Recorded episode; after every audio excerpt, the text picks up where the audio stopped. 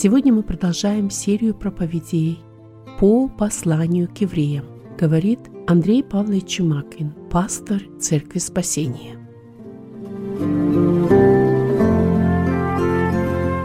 Мы продолжаем наше исследование послания евреям, и сегодня мы будем рассматривать четвертую главу. Как вы помните, мы говорили, что все послание сосредоточено на личности Иисуса Христа, превознесенный Христос. И автор послания, апостол Павел, он показывает Иисуса Христа с самых разных сторон, чтобы читатели, к которым он обращается, они увидели всю ценность, всю истину о Христе и могли Э, зная эту истину, увидеть свое положение. И э, наша тема сегодня, вот начало четвертой главы э, мы будем рассматривать, вот ее можно назвать «войти в покой». Знаете, сегодня, когда мы живем в 21 веке, уже э, я смотрел, все э, более реальное становится э, путешествие в космос. Уже есть запланированное, причем есть уже первый турист, который э, согласился полететь в космос и облететь вокруг Луны. И уже как бы запланировано это путешествие на 2023 год. И это уже реальность, то есть уже есть возможности для, для того, чтобы это сделать. Но я смотрел, что э, почти э, больше ста лет назад, в 1900-х годах, вот тогда э, выпустили такую рекламу, рекламу полета на Луну. Тогда, когда еще в космос вообще никто не летал, не знали, что это такое. Интересно, когда предложили вот эту программу туризма на Луну, буквально за короткое время 8 тысяч человек, это в 1900-х годах, которые откликнулись и согласились. Они заинтересовались этим предложением полететь на Луну. И интересно, что вот начиная с того времени, когда эти 8 тысяч человек зарезервировали себе место, психологи, ученые, они стали исследовать. Почему? Почему люди в то время, когда даже никто не летал в космос и не знали, что это такое, почему у людей было такое желание полететь на Луну? И психологи пришли к выводу, что причина, основная причина, которая вот возбуждает желание людей, как тогда, да и, и так и сегодня – это убежать от ответственности, убежать от стресса. И люди думают, что вот туда, прилетев на Луну, они окажутся в совсем другом положении, в спокойствии, нету тех проблем, которые окружают их в этой жизни, и поэтому люди стремятся туда. И вот мы смотрим на тему э, четвертой главы, которая, как я сказал, можно назвать «войти в покой». И начинаем думать о покое. Что такое покой? Как мы представляем покой? Наверняка у каждого из нас э, тоже есть это желание, вот, чтобы наступил покой, когда мы оглядываемся среди разных стрессовых ситуаций, э, ответственности, работы, вот всех проблем, которые, которых так много у людей, э, человеку хочется оказаться вот в состоянии покоя. Когда мы думаем об этом слове, что такое покой, как мы представляем себе покой? это отпуск или какая-то поездка куда-то. Мы понимаем, что покой – это э, оставить работу, это отдохнуть в тишине, когда нету какой-то суеты, когда нету вот какого-то расписания, что куда-то нужно бежать, нужно что-то делать. Это покой в жизни. Но в этой четвертой главе апостол Павел будет рассматривать, что такое Божий покой – это не земной покой, о котором люди мечтают, вплоть до того, чтобы полететь на Луну, надеясь, что там у них будет покой. Это что-то другое. Это Божий покой, который предлагается в Писании. И Божий покой, как он показан, это общение с Ним, это особые взаимоотношения с Богом, которые должен достигать человек, которые обещаны в будущем человеку. Божий покой, когда человек находится в особом состоянии, когда нету суеты, когда нету болезни, когда нету вот какой-то такой э, загруженности, суетой жизни, когда есть особые взаимоотношения с Богом. Это и есть тот покой, о котором говорится в Священном Писании. И Павел вот в этой четвертой главе, он будет говорить, каким образом человек может войти в этот покой. Каким образом на страницах Священного Писания открывается эта тема Божьего покоя, который обещает Господь всякому верующему в Него. Давайте мы посмотрим еще раз на эту схему для того, чтобы нам ориентироваться, вот когда мы проходим главу за главой нашего послания. И как вы помните, мы находимся вот в этой части, мы рассмотрели третью главу, сегодня начинаем рассматривать четвертую главу. И третья четвертая глава, они касаются темы Моисей и земля обетованная. Прошлая, э, третья глава, она рассматривала вопрос Моисея, и э, Павел показывал, что Иисус превосходнее Моисея. Теперь мы рассматриваем тему земли обетованной. И в прошлый раз мы уже касались, потому что в третьей главе Павел уже немножко затрагивает этот вопрос. И он говорит, что как израильтяне, которые были в пустыне, они сомневались, они проявляли, в третьей главе сказано, ожесточили сердце свое, а в этой главе будет сказано, они проявили неверие, и поэтому они не вошли в землю обетованную. И на основании того, что произошло с евреями, нам дается предупреждение, что также и мы, если ожесточаем сердце наше, как об этом сказано в третьей главе, или же проявляем неверие, как об этом будет сказано в четвертой главе, и мы также не войдем в землю обетованную или в покой, который Господь предлагает всякому верующему. Вот в этом как раз основная эта истина. И поэтому в прошлый раз мы, рассматривая эту часть нашей схемы, мы говорили, что надежда нового творения, будущего, это только в Иисусе Христе – Христос превознесен над всем. Чтобы войти в покой Божий, мы можем только верою в Иисуса Христа. Если третья глава говорила о том, что израильтяне ожесточили сердце и не вошли, то в четвертой главе мы увидим, израильтяне не вошли в покой по причине неверия, и мы тоже можем не войти в покой. По этой же самой причине, по причине неверия, мы можем оказаться вне этого покоя, который предлагает нам Господь. Мы сегодня будем рассматривать 13 стихов 4 э, главы. Эти 13 стихов как раз сосредоточены на этой теме Божьего покоя. Если нам посмотреть вот на эти 13 стихов, мы можем разбить их на три части. Эти три части, они как бы показывают вот три такие подтемы, которых касается апостол Павел. Первая часть, он говорит о том, что войти в покой можно только верою, это первые два стиха. Вторая часть, апостол Павел говорит, войти в покой можно старанием, и нам нужно прикладывать старания. И это следующие стихи с 3 по 11. И потом третья часть мы можем увидеть, что войти в покой необходимо со Словом Божьим, на основании нашего отношения к Слову Божьему. И это стихи с 12 э, по 13. Итак, давайте мы э, начнем рассматривать четвертую главу. Я прочитаю первые два стиха. Апостол Павел говорит так. «Посему будем опасаться, чтобы, когда еще остается обетование войти в покой его, не оказался кто из вас опоздавшим. Ибо и нам оно возвещено, как и тем, но не принесло им пользы слово слышанное, не растворенное верою слышавших». Как я сказал, вот это первая часть, и эти первые два стиха, они показывают, каким образом мы можем войти в покой. И в этих двух стихах мы видим эту мысль, войти в покой Божий можно только верою, только на основании веры. И в этой главе, вот когда мы начинаем рассматривать четвертую главу, апостол Павел опять применяет э, эти уроки из истории израильского народа, те ошибки, которые у них были – Та беда, которая случилась с народом, который шел по пустыне, и они не вошли в землю обетованную. Мы говорили, что в третьей главе войти в покой для Израиля означало достигнуть земли обетованной. Господь обещал им эту землю. Господь обещал им, что э, вот эта земля – это цель, которую они должны достигнуть. И эта земля, или Ханаан, это не была просто новая территория – это не просто было новое место жительства для евреев. Мы с вами находим, что а, чтобы войти в землю обетованную, они должны были понимать, это было обетование, которое Бог дал Аврааму. Бог обещал а, через Авраама народу, что вот в этом, через веру Авраама, будет благословение, ибо Господь даст эту землю, и это будет Божий план спасения вот всего творения, когда через Авраама будет благословение на всех народах. И поэтому, когда народ должен был войти в землю обетованную, для них это означало не просто новое место жительства. Они жили в Египте, вот теперь они поменяли место жительства, они теперь будут жить в земле ханаанской.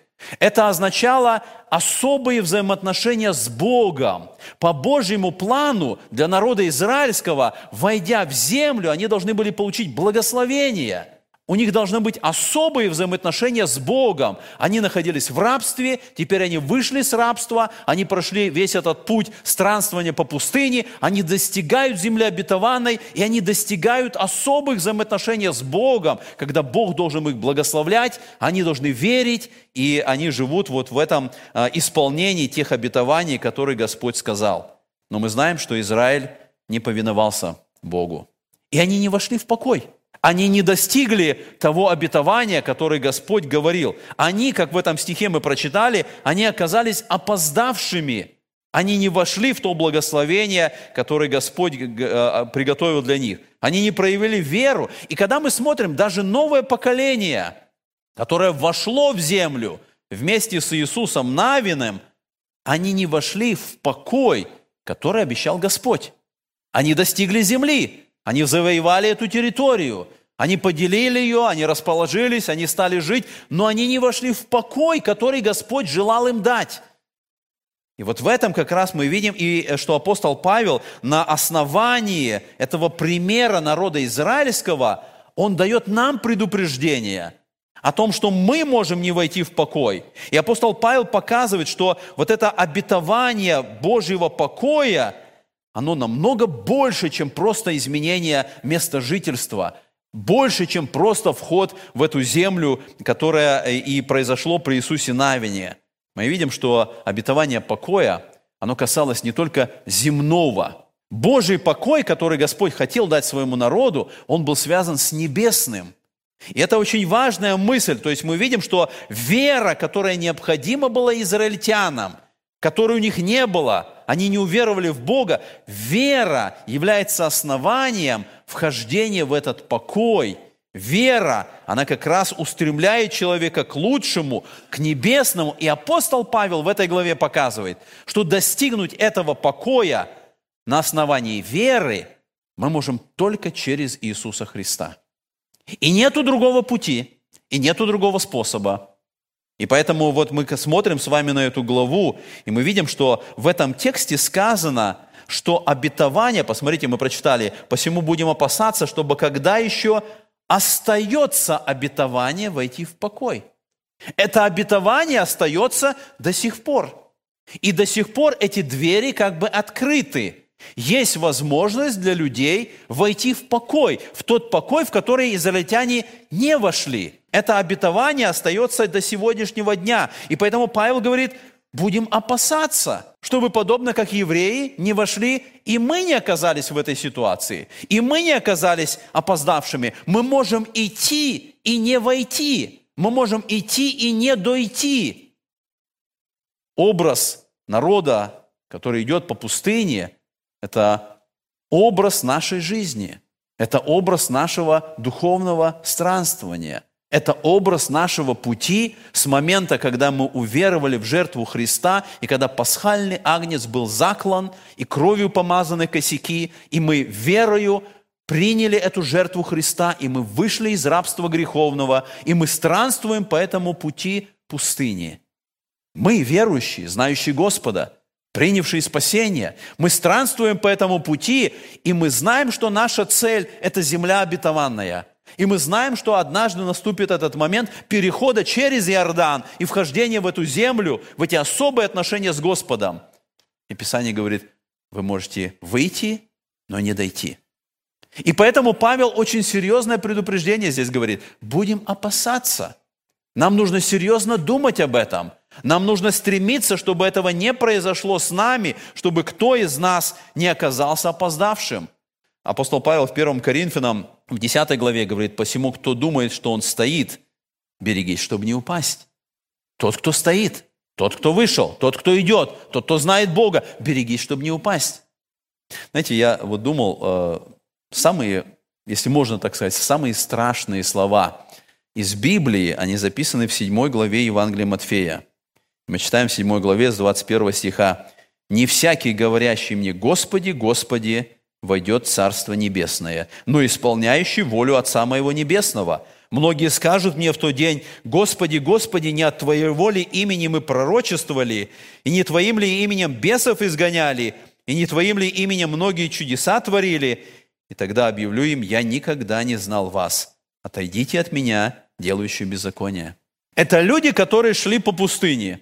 Это люди, которые вышли, они шли, и, казалось бы, они достигли. Они подошли к Иордану. И нужно перейти через Иордан и войти в этот покой. И вот там мы видим, Господь произносит эти слова.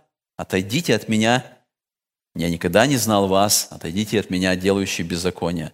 И нам важно понять, что когда апостол Павел предупреждает этими словами, будем опасаться, это серьезное предупреждение. Насколько страшно не войти, насколько страшно не дойти до, до той цели, которая стоит перед нами. Это значит, мы можем ходить на собрание, это значит, мы можем петь, это значит, мы можем нести служение, это значит, мы можем делать очень многие вещи, подобно как эти люди, о которых сказал Христос. Очень многие вещи можно делать снаружи, но тем не менее оказаться в этом состоянии, когда Господь произнесет эти слова. И вот мы смотрим с вами на эту главу, и мы еще раз задаем вопрос, кому относятся эти слова? Может быть, это к людям неверующим, может быть, это к людям, которые э, невозрожденные. Мы видим, что э, наш текст начинается со слова, или 4 глава, «посему». Слово «посему» – это всегда связующее слово. То есть апостол Павел делает вывод на основании того, что он сказал прежде – и поэтому слово «посему», оно направляет нас в предыдущую главу, в третью главу, и особенно на 12-19 стихи. Посмотрите, в 12, 12 стихе сказано, «Смотрите, братья, чтобы не было в ком из вас сердца лукавого и неверного, дабы вам не отступить от Бога живого». Он сказал это предупреждение в третьей главе, и теперь говорит «посему». Он говорит о верующем. В 19 стихе он говорит, «Итак, видим, что они не могли, в покой, не, не могли войти в покой за неверие, посему». Это все относится к верующим. Это все относится к тем, кто знают Бога. И поэтому э, мы видим, что это предупреждение, чтобы нам не отступить от Бога живого, чтобы нам твердо сохранить начатую жизнь до конца, это относится к нам. И мы прочитали с вами, что э, вот здесь особо во втором стихе, посмотрите, сказано это слово, «Ибо и нам оно возвещено». Что возвещено нам? Обетование войти в покой – это обетование было возвещено народу израильскому, Господь давал им это слово, и сказано во втором стихе, и нам оно возвещено. Интересно, что в греческом языке здесь стоит слово «и нам было евангелизировано, как и тем». Вот это слово евангелизировано, то есть благая весть она была сказана им, израильтянам, и сказано и нам оно было возвещено. И речь идет о вечном покое. Почему я сказал, что для народа израильского было обетование не только войти в землю ханаанскую, а войти в эти особые отношения с Богом. Это значит, что обетование покоя и в Ветхом Завете, и в Новом Завете имеет одну и ту же цель. Это вечное состояние пребывания с Господом. И вот когда мы смотрим с вами на эти два стиха, сказано, что не принесло им пользы слово слышанное, не растворенное верою слышавших. Мы можем здесь сделать несколько выводов. Вот с этой первой части этих двух стихов. Первый вывод, который мы можем сделать. Просто слышать Евангелие недостаточно для спасения. Эти люди, евреи, они слышали эту весть. Они слышали, но этого было недостаточно. Им было возвещено – они слышали, но просто слышать весь Евангелие – это недостаточно для спасения. Вы помните, Христос говорит э, в 13 главе Матфея, Он говорит, что над этими людьми, что они видя, не видят, и слыша, не слышат, и не разумеют, избывается над ними пророчество Исаии, который говорит, «Слухом услышите, и не уразумеете, и глазами смотреть будете, и не увидите, ибо огрубело сердце людей сих, и ушами с трудом слышат, и глаза свои сомкнули, да не увидят глазами, не услышат ушами, и не уразумеют сердцем, и да не обратятся, чтобы я исцелил их. Недостаточно просто слышать. Некоторые христиане думают, что этого достаточно. Мы приходим на собрание, мы слышим Писание, мы слышим проповедь, мы слышим Слово Евангелия. И нам кажется, что само наше пребывание на собрании – Слышание проповеди, слышание слова, слышание Евангелия – это уже достаточное основание для моего спасения. Посмотрите на евреев. Здесь апостол Павел говорит, им было возвещено. Они тоже все это слышали, но они не вошли в покой. Это вывод, который мы должны сделать. Недостаточно просто приходить на собрание, недостаточно просто слышать. Это еще не даст спасения. Второй вывод, который мы делаем. Единственно верный ответ на Евангелие – это вера. И посмотрите, какой интересный вот оборот здесь стоит, что э, это возвещенное слово не принесло пользы, слово слышанное, не растворенное верою слышавших. Израиль не растворил верою то слово, которое он слышал. И вот когда мы думаем, а, а, а что такое растворить верою? Вот образ, когда мы видим стакан, и туда засыпается сахар или еще какой-то порошок, и он растворяется.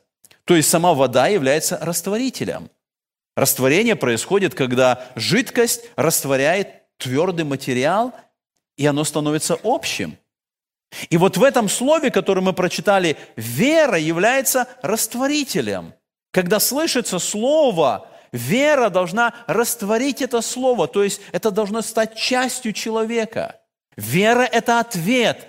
Только верою мы должны воспринимать Евангелие. И когда мы слышим Слово, если мы не принимаем верою, не доверяем Богу, не исполняем это Слово, растворение не происходит. Слово не становится частью нас самих.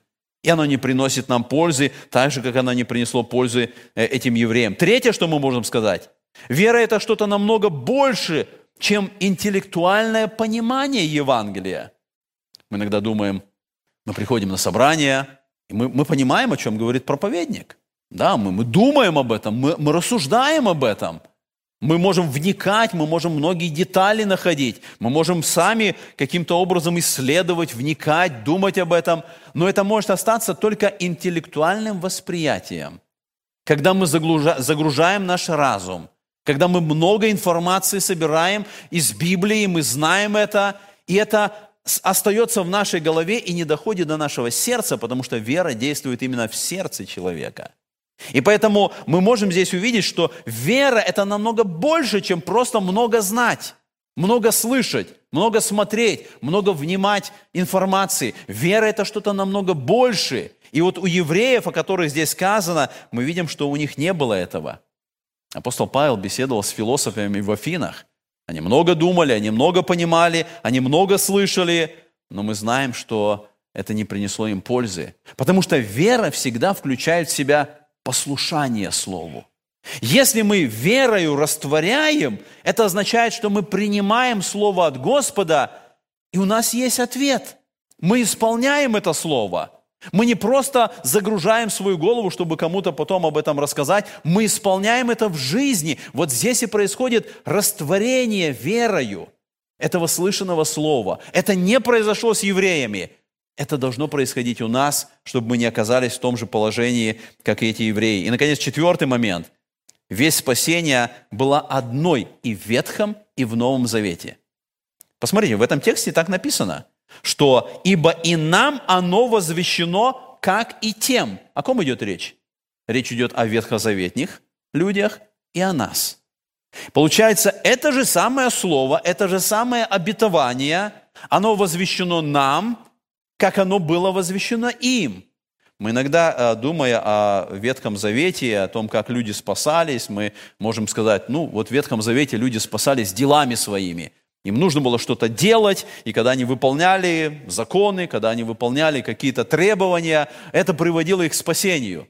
На самом деле это не так. Посмотрите, в этом тексте сказано, что то же самое слово, оно им было возвещено, и оно нам было возвещено. Этот текст показывает, что э, пришествие Иисуса Христа, оно открыло Отца полностью. Да, когда мы теперь знаем о рождении Христа, о Его служении, нам открывается в полноте то, что в Ветхом Завете было тенью, но она указывала на ту же самую истину. Это спасение по вере. Оно было в Ветхом Завете, и оно сохраняется в Новом Завете. И другого пути спасения нет. И когда мы читаем с вами э, четвертую главу послания римлянам, там вся глава посвящена тому, что Авраам верою своею, он достигает праведности. Не делами, не тем, что он совершил. Верою он достигает праведности. Это ветхозаветний праведник. Потому что в Ветхом Завете была возможность спасения только по вере. И в Новом Завете это сохраняется – И поэтому мы видим вот эти моменты, которые сказаны здесь. Итак, мы посмотрели с вами на первые два стиха, в которых открывается истина. Войти в покой можно только верою. Другого пути, войти это, в эти особые отношения с Богом, войти в вечность, другого пути нет. Давайте прочитаем с вами а, следующий отрывок, и, как я сказал, а, вот в следующем отрывке с 3 по 11 стихи открывается другая, другая истина. Войти в этот покой необходимо со старанием, когда мы прикладываем усердие и старание. Мы читаем а, с 3 по 5 стихи. «А входим в покой мы, уверовавшие, так как он сказал, я поклялся в гневе моем, что они не войдут в покой мой. Хотя дела его были совершены еще в начале мира, ибо негде сказано о седьмом дне так, и почил Бог в день седьмый от всех дел своих, еще здесь не войдут в покой мой. Немножко сложно вот здесь понять э, последовательность рассуждения апостола Павла. Почему он говорит, о чем он говорит. Но мы видим, что здесь Павел уже начинает говорить о нас – он упоминал евреев, и теперь он говорит, входим в покой мы. Мы уверовавшие, те, кто имеют веру, они могут входить в покой сегодня. То есть Павел уже начинает говорить о церкви, о верующих, о христианах. И здесь он вновь цитирует из 94-го псалма, о котором мы говорили вот в предыдущей главе. И он показывает здесь как бы вот эту главную тему, что в покой входят только уверовавшие – и посмотрите, когда мы читаем с вами э, окончание вот третьего стиха, где сказано, хотя дела его были совершены еще в начале мира. Эта фраза, она показывает, что с окончания дня творения, то есть седьмого дня, когда Господь совершил все творение, с этого момента открылась эта возможность входить в Божий покой. Господь сотворил Э, всю Вселенную за шесть дней, и, я верю в буквальные шесть дней. Я верю, что в буквальные шесть периодов по 24 часа, как это употребляется, как об этом сказано в первой главе Бытия, Бог сотворил всю Вселенную. И в седьмой день Он почил. И этот день, седьмой день, он интересно описан в книге Бытия. Вы помните, каждый день творения, он заканчивается словами «И, было, и был вечер, и было утро, день первый, день второй, и так далее, и так далее. Но когда мы подходим с вами к седьмому дню, когда Бог почил, совершив, закончив все творение, там нету этого слова об окончании седьмого дня. Бог почил. И мы понимаем, что то, что Бог почил, это не означает, что Бог устал. После шести дней творения Он устал, и теперь Ему нужен отдых. Это слово указывает на завершенность Божьего творения, и оно указывает, что теперь начинается время Божьего покоя, когда люди получают возможность иметь общение с Богом, особые общения, особые взаимоотношения с Богом. И поэтому Павел говорит, что мы, уверовавшие, входим в покой. Когда мы верою принимаем слово истины, мы входим в этот покой, который был открыт еще седьмого дня после творения, которое совершил Господь. Поэтому для нас сегодня открывается эта дверь. И мы видим, что здесь написано «мы, уверовавшие, входим в этот покой». Интересно, что в этой главе вот часто э, те, кто э, соблюдают субботу, они как бы на четвертой главе очень много э, делают внимания, делают ударение. Я читал, как один проповедник, он беседовал вот с представителем субботников, и, и, и этот субботник, он задает ему вопрос, соблюдаешь ли ты субботу? Он говорит, да, конечно, соблюдаю. Он говорит, а когда начинается твоя суббота? И тогда проповедник говорит, она начинается с воскресенья и заканчивается субботу вечером. Потому что покой, о котором здесь идет речь, это не просто соблюдение какого-то определенного дня. Покой – это особые взаимоотношения с Богом. И посмотрите, в этом третьем стихе написано «Входим в покой мы, уверовавшие». Когда мы верим в Господа, когда мы принимаем Его Слово, когда мы исполняем Его в жизни, мы входим в покой – мы соблюдаем этот покой, потому что мы знаем, что на основании смерти и воскресения Христа у нас есть эта возможность этих особых отношений с Господом. Иисус Христос говорил в 11 главе Матфея написано, «Придите ко мне все труждающиеся и обремененные, и я успокою вас. Возьмите иго мою на себя и научитесь от меня, ибо я кроток и смирен сердцем, и найдете покой душам вашим, ибо иго мое благо, и бремя мое легко. Входим в покой мы, уверовавшие. Христос делает это приглашение. Он говорит, когда вы придете ко мне, труждающиеся, обремененные во всем этом стрессе жизни, во всех этих обстоятельствах, с этим желанием отправиться на Луну, потому что там спокойно, Христос говорит, вы ко мне придите. Все труждающиеся, обремененные. И когда вы придете ко мне верою, вы получите покой. И Павел подтверждает это. Мы, уверовавшие, мы входим в этот покой. Мы знаем теперь Господа. Мы имеем эти особые отношения. Мир, который предлагает Господь, он даруется уверовавшему человеку. Это наша суббота. Это наше исполнение.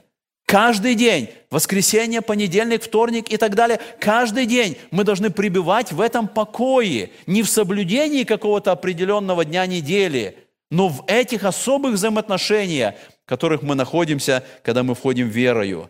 И поэтому мы видим, что в этом тексте, в этой главе сказано, но за неверие, но за непокорность человеку не дается доступ вхождения в этот покой. Давайте прочитаем следующие стихи, это 6 и 7 стихи, сказано, «И так как некоторым остается войти в Него, а те, которым прежде возвещено, не вошли в Него за непокорность, то еще определяет некоторый день ныне, говоря через Давида, после столь долгого времени, как выше сказано, ныне, когда услышите глаз Его, не ожесточите сердец ваших». О чем здесь говорится?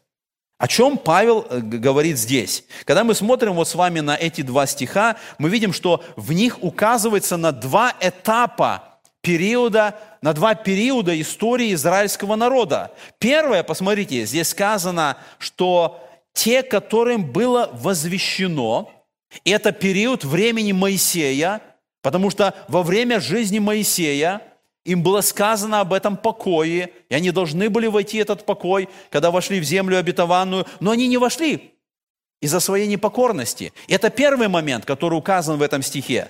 Но есть второй момент, потому что, посмотрите здесь, говоря через Давида, после столь долгого времени народ израильский не вошел в покой. Потом проходит долгий период времени от Моисея до Давида – и когда Давид пишет этот 94-й псалом, он говорит, ныне, ныне не ожесточите сердце вашего, чтобы вам войти в покой. То есть показано, что когда народ израильский не вошел в покой, это Божье обетование, оно остается. Оно остается и при Давиде. И Давид, который пишет эти слова, он говорит, сегодня, ныне вы можете войти в Божий покой – то есть это вхождение в Божий покой, оно не связано с земным благословением входа в землю обетованную. Бог что-то больше предлагал через Моисея, через Давида. Он нам сегодня предлагает войти в этот покой. И мы читаем с вами 11 глава Евреям, она показывает, что все эти ветхозаветные герои, они понимали эту мысль о покое. И они стремились не к земному, они, сказано, стремились к небесному. Они ожидали города, художником и строителем, который является Бог. Они понимали, что покой не здесь, когда есть это земное благословение. Они понимали, Бог что-то большее им предлагает. Бог что-то большее им приготовил. И поэтому вот здесь мы видим, вот в этих словах как раз и сказано об этом. И во время Моисея, и во время Давида, и в наше время сегодня остается это обетование, эти открытые двери, куда Господь приглашает уверовавших, чтобы они получили покой. Мы читаем с вами следующие стихи с 8. «Ибо если бы Иисус Навин доставил им покой, то не было бы сказано после того о другом дне. Посему для народа Божия еще остается субботство, ибо кто вошел в покой его, тот и сам успокоился от дел своих, как и Бог от своих».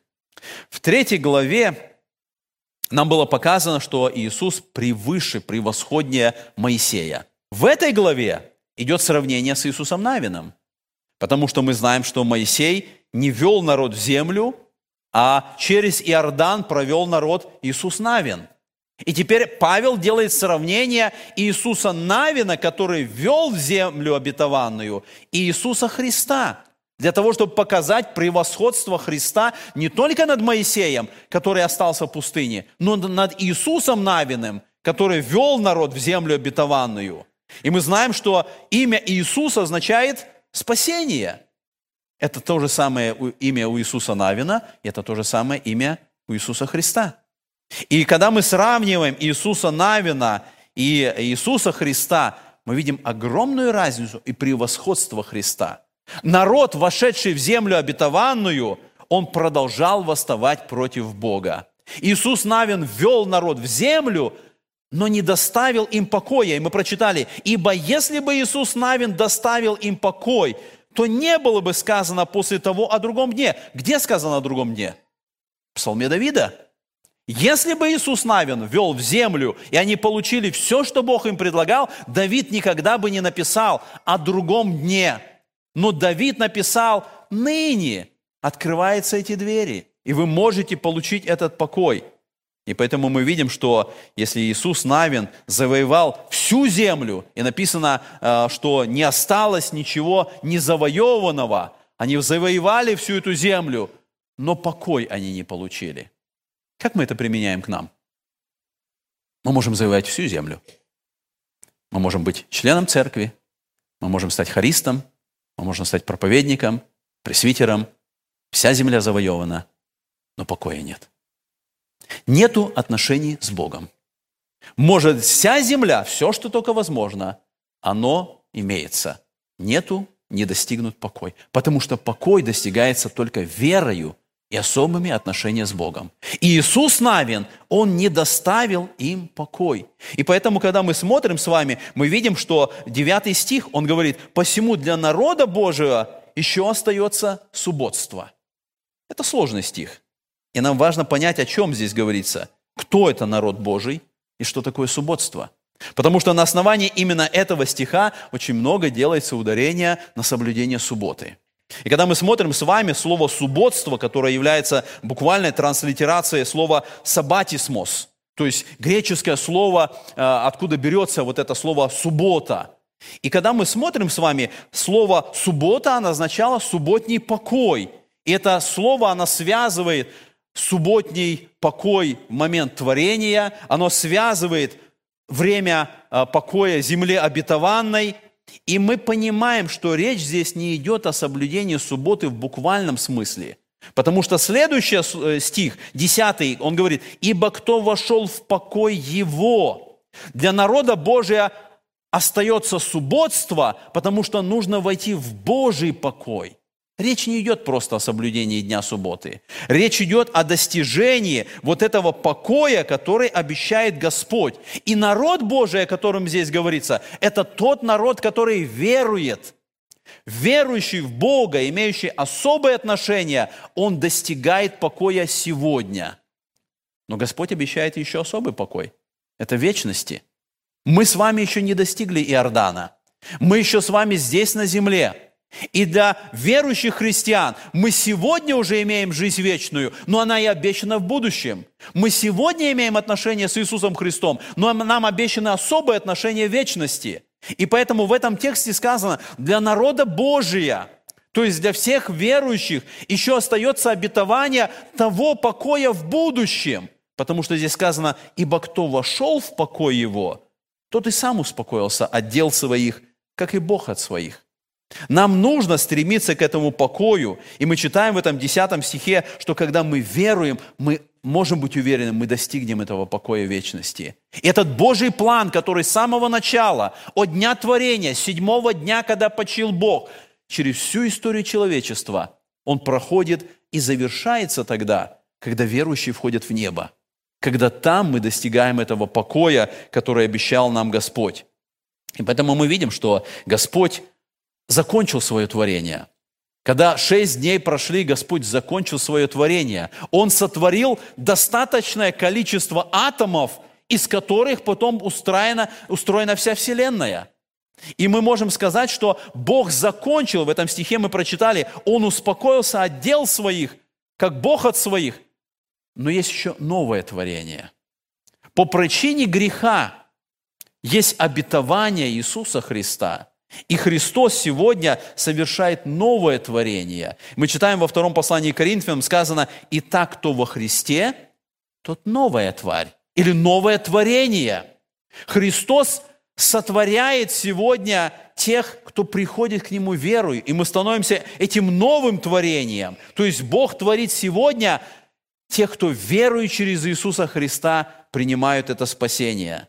И вот когда мы смотрим на эту тему покоя, мы можем сказать, мы сегодня можем быть в покое. Это мир Божий, который дается нам от взаимоотношений со Христом, но еще есть вечное обетование покоя, которое мы должны достигнуть. И поэтому сказано, что субботство остается, потому что мы стремимся к вечности. Мы ожидаем этого момента, который придет. Я думаю, что здесь, когда мы прочитали вот этот 10 стих, где сказано, 9 стих, где сказано «остается субботство», мы можем немножко остановиться на соблюдении э, седьмого дня субботы. И когда мы смотрим, как Писание показывает нам, нужно ли христианам соблюдать субботу, касается ли нас это сегодня. В Ветхом Завете мы видим, что суббота была дана народу израильскому как знак завета – в каждом завете Ветхого Завета мы замечаем, есть определенный знак. Когда Бог заключил завет с Ноем, Бог сказал, на небе будет радуга, и эта радуга будет знаком завета, что больше я у нее не уничтожу землю потопом. Когда Бог заключил завет с Авраамом, Бог дал знак обрезания. Это был знак завета между Богом и Авраамом. И когда Бог заключил завет с народом израильским на горе Синай – Бог дал им знак этого завета, и этим знаком было соблюдение субботы – и мы с вами читаем книги Второзакония, сказано э, в 5 главе с 12 стиха. Господь говорит, «Наблюдай день субботний, чтобы свято хранить его, как заповедал тебе Господь Бог твой. Шесть дней работай и делай всякие дела твои, а день седьмой – суббота Господу Богу твоему. Не делай вонный никакого дела, ни ты, ни сын твой, ни дочь твоя, ни раб твой, ни раба твоя, ни вол твой, ни осел твой, ни всякий скот твой, ни пришелец твой, который у тебя, чтобы отдохнуть отдохнул раб твой и раба твоя, как и ты. И помни, что ты был рабом земле египетской, но Господь Бог твой вывел тебя оттуда рукою крепкою и мышцей высокою, потому и повелел тебе Господь Бог твой соблюдать день субботний. Бог вступил в завет с народом израильским. И Он сказал, я вывел вас из рабства египетского. И теперь знак этого завета – суббота. И вы должны соблюдать этот день субботний, Потому что вы должны помнить об этом завете, об этом освобождении из рабства, которое совершил Господь. Поэтому это знак завета между Господом и Израилем. Мы с вами не находимся в завете Синая. Мы с вами не находимся вот в том положении, в котором был израильский народ. И поэтому, когда мы рассуждаем о субботе, это знак, который был дарован им – Апостол Павел в Новом Завете касается этой темы, и когда мы читаем с вами вторую главу послания Колосинам, он пишет так, «Итак, никто не осуждает вас за пищу или питье, или за какой-нибудь праздник, или новомесячье, или субботу. Это есть тень будущего, а тело во Христе». Мы понимаем, что это время, когда пишет апостол Павел, когда церкви состояли из евреев, язычников, и было много этих моментов переходного периода, от субботы к воскресенью, от храма к церкви. И Павел говорит, никто вас да не осуждает. И если кто-то из, из этих евреев соблюдал субботу, он говорит, мы не будем осуждать. Но он говорит важную мысль здесь. Все это тень будущего. Исполнение субботы народом израильским – это была тень, но он говорит, но тело или суть сама, она во Христе. Когда Христос пришел, он исполнил, Он показал саму суть. Суббота указывала на Христа. Как и все ветхозаветные установления, они указывали в будущее на Христа. И когда мы с вами веруем во Христа, нам нет необходимости в соблюдении субботы. Нам нет э, необходимости в соблюдении этой тени. Послание евреям, 10 главе, мы читаем в первом стихе. «Закон, имея тень будущих благ, а не самый образ вещей». Посмотрите, здесь в общем смысле сказано, сюда и суббота входит. Закон имел тень будущих благ. Вот они, эти будущие блага, которые во Христе. И они отбрасывают тень, и эта тень в Ветхом Завете, и закон является этой тенью. Мы сегодня с вами понимаем саму истину. Мы знаем Иисуса Христа, реальность во Христе. И поэтому, когда мы рассуждаем вот об дне субботе, мы видим, что для христиан нет э, смысла в соблюдении этого, э, то, что было дано для народа израильского. 15, в 14 главе послания римлянам Павел пишет, кто различает дни, для Господа различает, а кто не различает дней, для Господа не различает. И когда мы смотрим на весь этот контекст этой главы, он говорит о тех, кто различает дни, он говорит, это немощный вере. Они не до конца понимают этих вещей. И поэтому он говорит, что вы сильные в вере, они, вы должны поддерживать и объяснять эти моменты. Почему мы собираемся в воскресенье? Почему мы не, не чтим субботу так, как это было в Ветхом Завете? Не потому, что воскресный день заменил субботу. Не потому, что мы э, вместо субботы выбрали день воскресения. Потому что суббота выполнила свое предназначение для израильского народа. А мы знаем, что наш Господь воскрес в третий день. И само воскресение Иисуса Христа в первый день недели, а это воскресный день, почему и называется этот день в русском языке воскресенье, это величайшее событие. И церковь начинает собираться именно в этот день. Не для того, чтобы вместо субботы найти какую-то замену. Это был особый день, который воскрес наш Господь. И на протяжении всей истории христианства церковь собирается именно в этот день, для того, чтобы прославлять и иметь общение.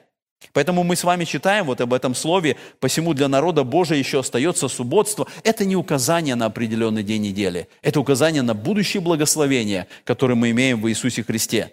Мы с вами читаем с вами э, дальше 11 стих. «Итак, постараемся войти в покой онный, чтобы кто по тому же примеру не впал в непокорность». Я сказал, что вторая часть вот этой главы, она говорит, войти в покой нужно со старанием.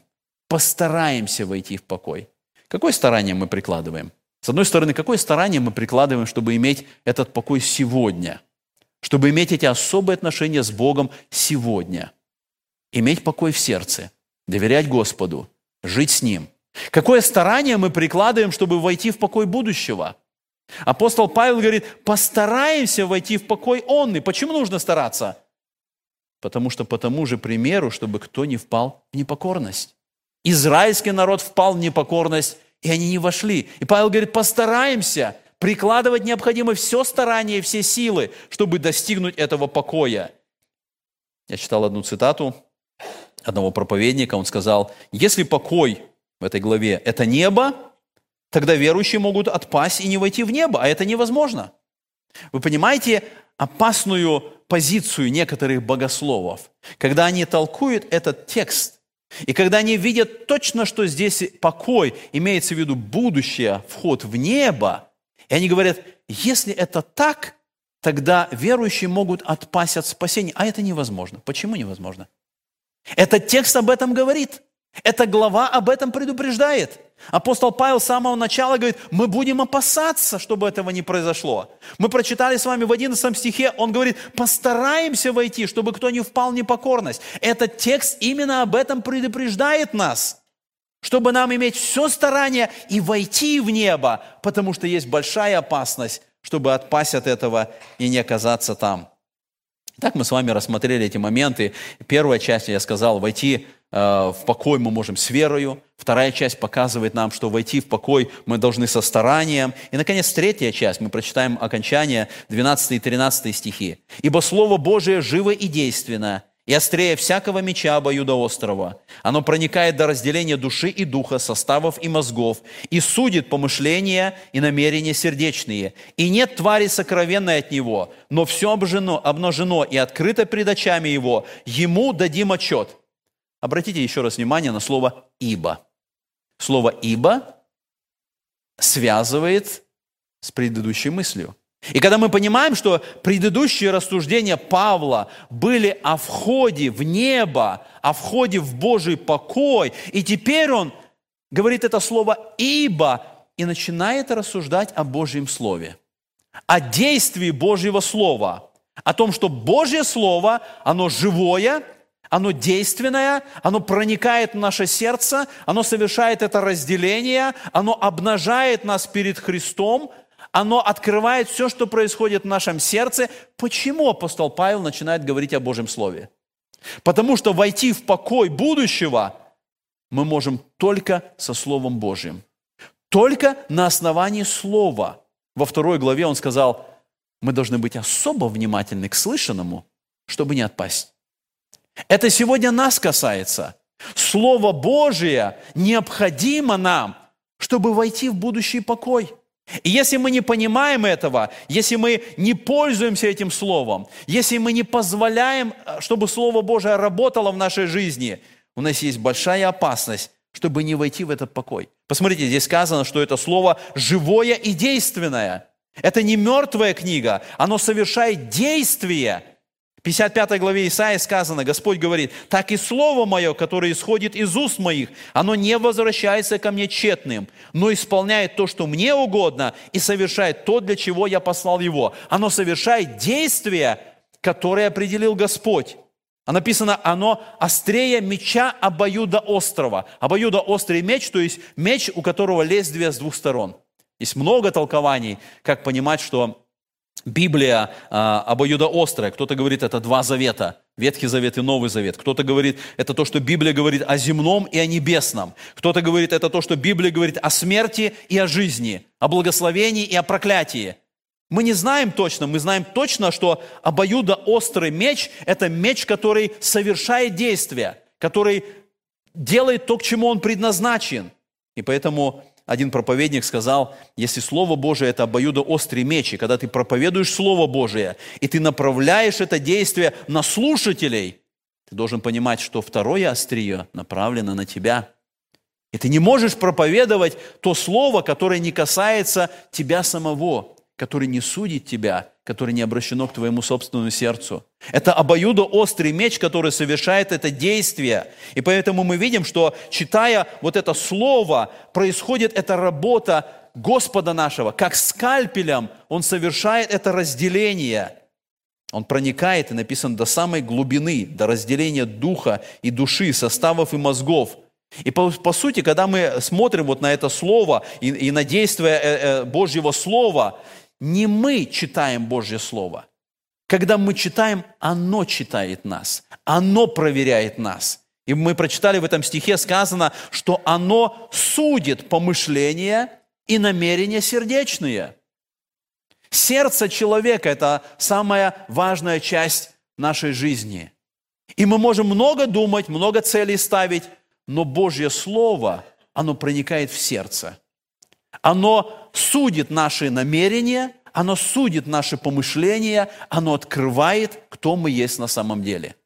Иногда мы настолько уверены в своем духовном состоянии, что нам кажется, я уже знаю все в этом слове.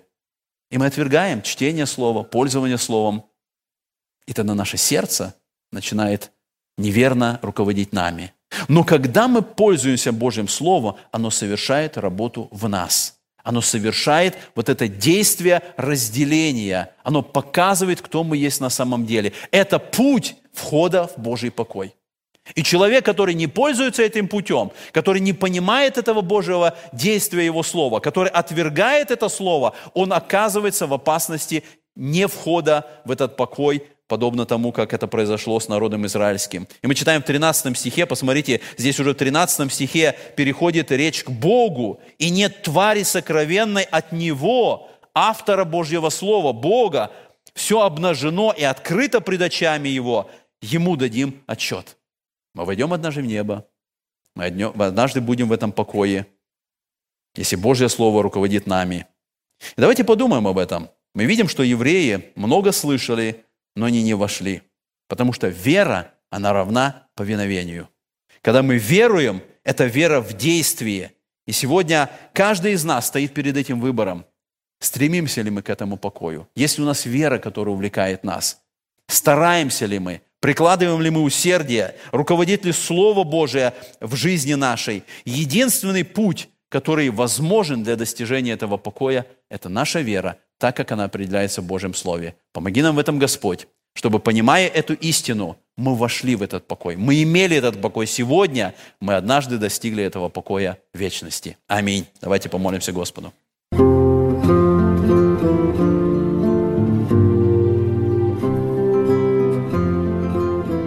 Эту проповедь вы можете еще раз прослушать в нашем приложении смартфона под русским флагом в передачах проповеди, а также на сайте Церкви Спасения salvationbaptistchurch.com. Вы слушали радио Зегенсвелле «Волна благословения», город Детмалт, Германия. Дорогие радиослушатели, мы желаем вам Божьих благословений.